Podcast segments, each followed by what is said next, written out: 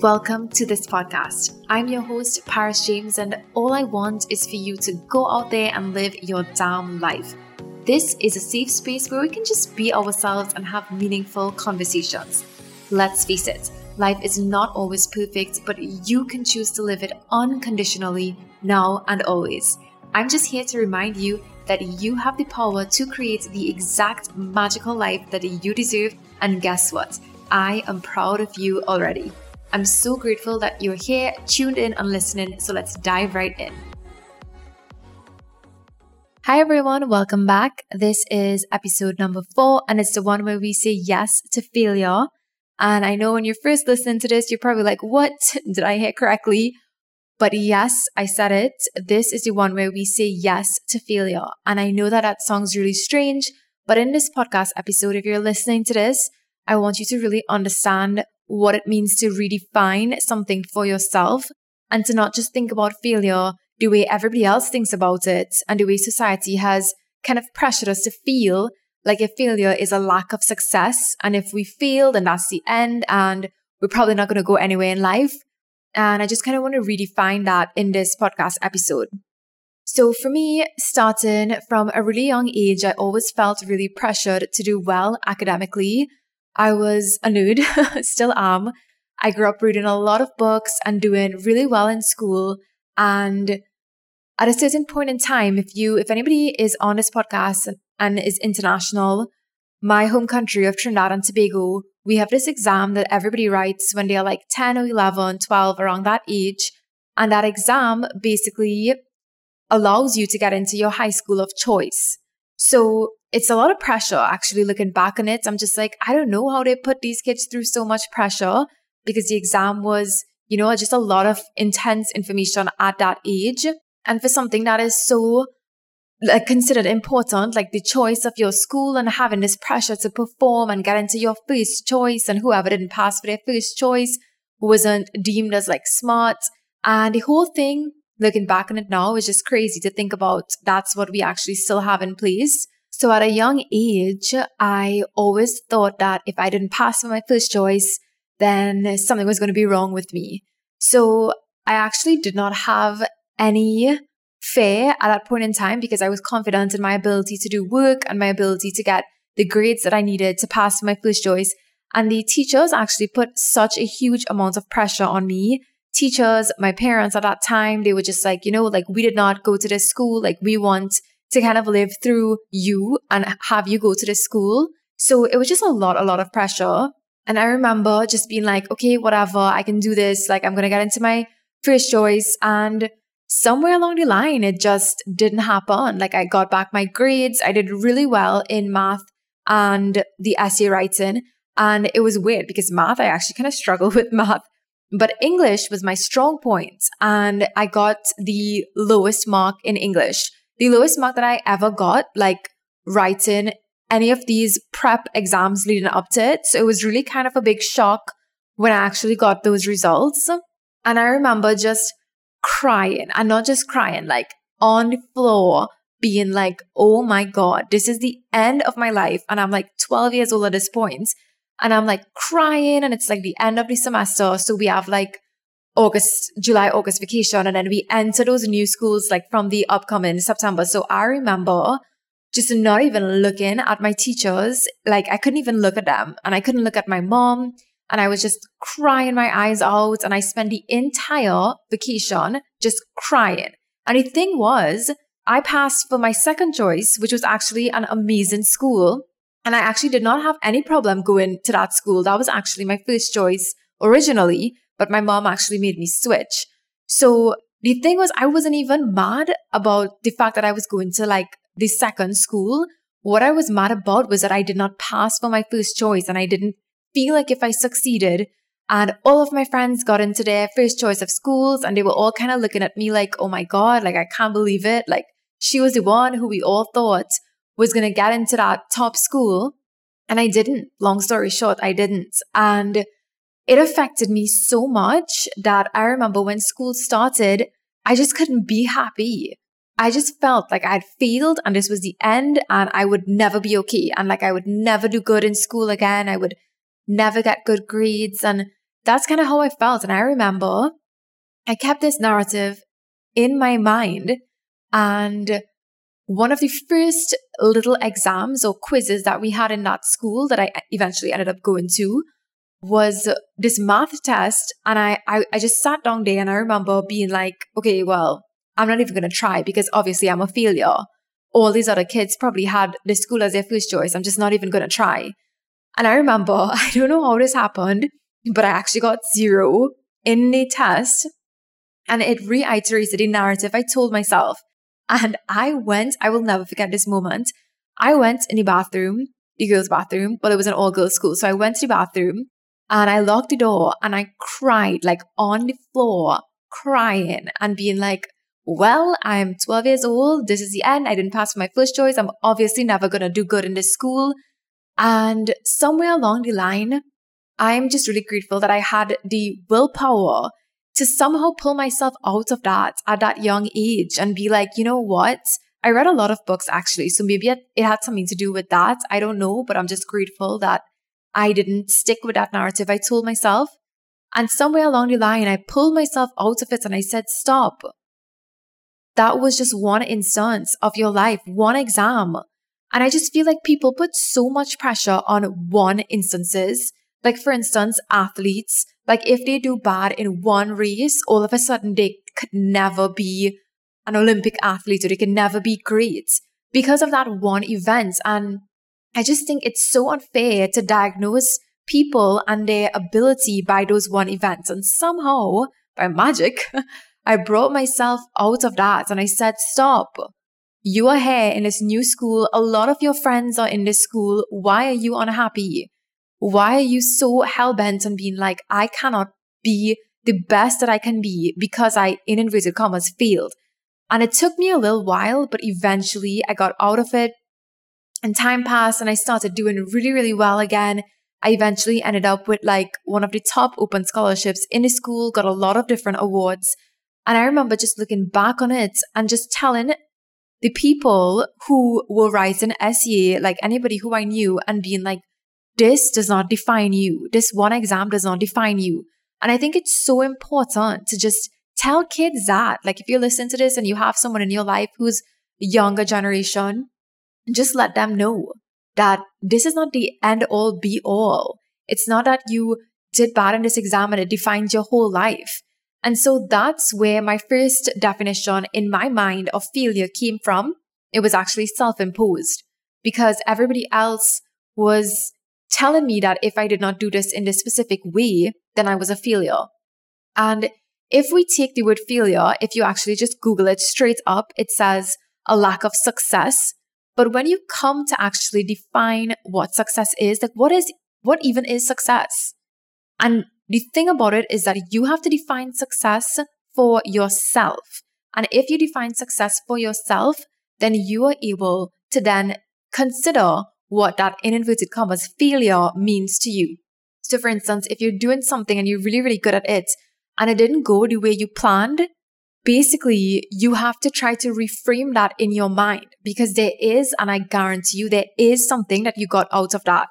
There is something that you were successful at, something in that failure. And for me, at that point in time, I was successful at reshaping my thoughts and being like, okay, if I didn't do well in this, then I need to work harder or I need to just reshift how I think about things and not have this pressure being put on me in a way that determined the outcome of my life. So for me, I was successful in realizing that I don't need anybody else's pressure.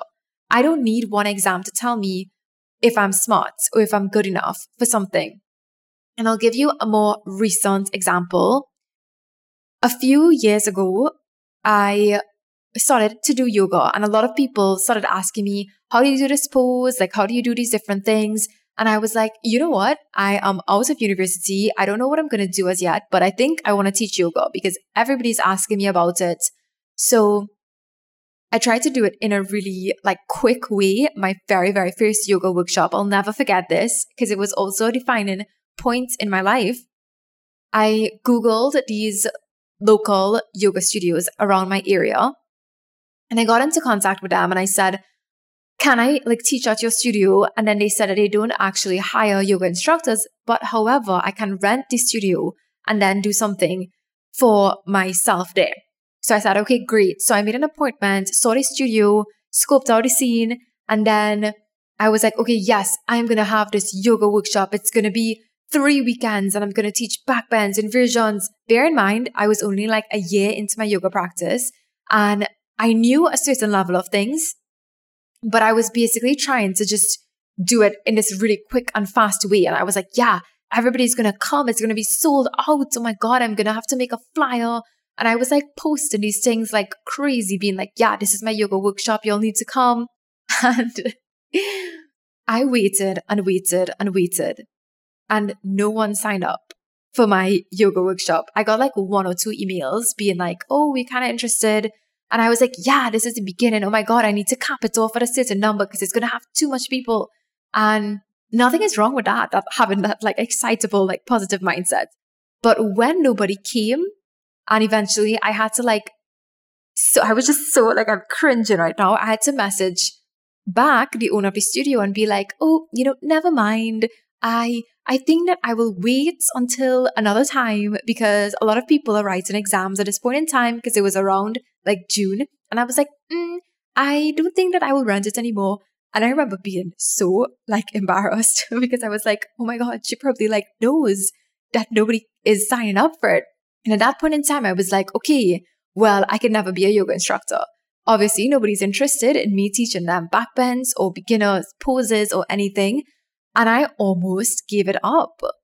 And somehow, again, by just reframing my thoughts, I realized that I was successful at that point in time. I didn't fail. I was successful in understanding that these events take time and instead of trying to rush and do it like within a week of conceptualizing the idea, first, I should start by working on myself more, getting really familiar with being able to teach, studying anatomy. By the way, at this point, I had one little yoga certificate. I was not Alliance certified, but I was like, you know what? I have all the information I need. Like, you know, really very egotistical of myself, just being like, if people like these yoga pictures, they'll want me to teach them and this will be it. So at that point in time, I was like, I am successful in realizing that I need to put in the work. I did not fail. I actually look back on it and laugh because it gave me an opportunity to be like, why did nobody sign up for the workshop? And it was because I just deep down felt guilty for not being properly certified. And that guilt was holding me back and basically making me do things in a rushed way and making me think that I'm feeling when nobody showed up. But really and truly, I needed to put the work into myself and I needed to do it step by step and build a base and have free classes and do a lot of different things, which I'll talk about in another episode. But basically, to summarize those two experiences, I, to, to the onlooker, I probably failed. I failed at not passing for my first choice. She failed at having her first yoga event. And if we don't properly define what success means to us and understand that failure is really just an opportunity to adjust things, make adjustments, and focus on what you can do to improve. I probably would have never done good in school. I would have never gotten a scholarship. And I would have never continued working on myself and using what I learned from that, in inverted commas, field event to better myself and my classes and eventually go on to have sold out classes and a lot of like workshops that a lot of people sign up for. So I I want to basically go through now what I think you should take into consideration.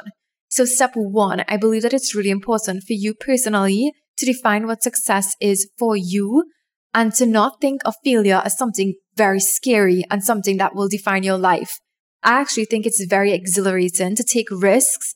And if you don't create room for failure in your life, then you will never go to your true potential if you don't have the ability to risk rejection, then you will never go to the full potential. So you have to be willing to take those risks and to have room for failure and to be like, you know what? I'm doing this new thing. It might fail, but I am creating space and I'm creating room for that failure because I know that if something does not work, it is an opportunity for me to make an adjustment and continue and learn from it. So think about it as something exciting. It is exciting to take risks. It is exhilarating to put yourself out there to see what doesn't work and to use it as an opportunity to work on yourself. And I just want you to know that this doesn't happen overnight. There was a lot of things that went into the post failure that I went through and then building myself up for an eventual, in inverted commas, success that I eventually had. So know that it doesn't happen overnight. And I want you to also know that no door will open if you don't knock on it. So if you spend your whole life just waiting for a door to open for you to maybe do something that you want to do in life or pursue, that door will never open if you don't knock on it.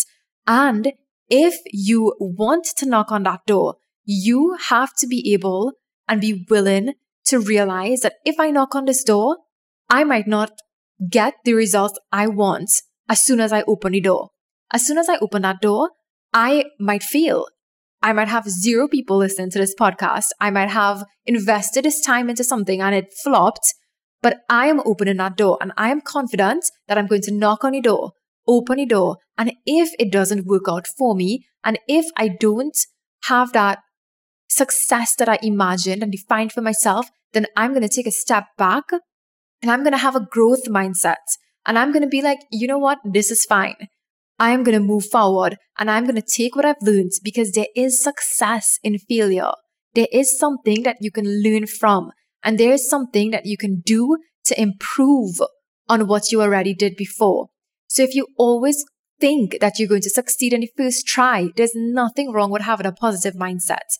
But a positive mindset means that you are able to grow through those challenges. And if it doesn't work out, if you don't pass that exam the first time, that growth mindset and that positive mindset should tell you this is just a way for me to have an adjustment and I'm going to continue knocking on that door until it opens and until I get exactly what I'm looking for. I am going to continue going through that space for myself. So if you're thinking about doing something right now, if it's a new venture, I am here to tell you that it probably might fail, but you know what? We are saying yes to failure because one instance in your life does not determine the rest of your life. One exam does not determine if you are going to fail the next hundred exams. One race that you didn't win, if you're an athlete, one match in tennis or in football, one of those things does not define your whole life. And you have to be willing to be like, you know what? I'm going to laugh at this when I look back on it later and I'm going to be like, oh my God, remember that time I had an event and nobody showed up, and you give yourself that space and that room to laugh about it because you know that you are giving yourself room for failure. You are taking risks. You are doing whatever it is you need to do to hashtag live your damn life. And you are not letting anybody tell you that you are a failure or you failed in a way that they define as their definition of it. Any single thing or everything. Everything that I do right now I know that there is a possibility that it's going to fail. When I first brought in my products for Your Yoga BFF, I have my own line of like yoga products. I actually brought in very, very little bit of stuff, like maybe less than 30, because in my head I was like, oh my God, it might feel when really I should have taken the risk and been like, you know what, I'm going to order like 50 and it's going to work. But I still had a little bit of fear, which is fine. That's only human. And I was like, okay, I'm going to bring in this much. And I had a room for failure. In my head, I was like, if nobody buys these mats, I'm going to find something else to do. I'm going to maybe donate it to somewhere. I'm going to do something else. Maybe have it to give it to studios to, to use for their students if they can't afford mats. I just gave myself that room that if it doesn't work out, I'm going to find some way to work around it and achieve my vision of success and just continue going. So I just want you to know that if you're listening to this, and if there's something that you want to do, it might not work out the first time around, but I don't want you to give up. I want you to be exhilarated by this life, by what you want to do. And I want your dreams to be so big that they scare you in terms of like, I'm scared, but I am going to knock on that door because I'm going to risk that rejection. I'm going to have room for failure and I am going to succeed because even in that first failure, I will have success in knowing how I can go about and make my dreams a reality. So that is it for episode number four. I'm making these episodes short and sweet to get to the point. Let me know if you prefer longer episodes and I will get right on that. But thank you so much for listening and we'll talk soon. If you love this podcast, let's be BFFs. You can DM me at the Paris James on Instagram. Don't forget to subscribe, download your favorite episodes, and leave us a review. And if you have a topic you want to hear about next, feel free to comment and let me know. Until then, talk soon.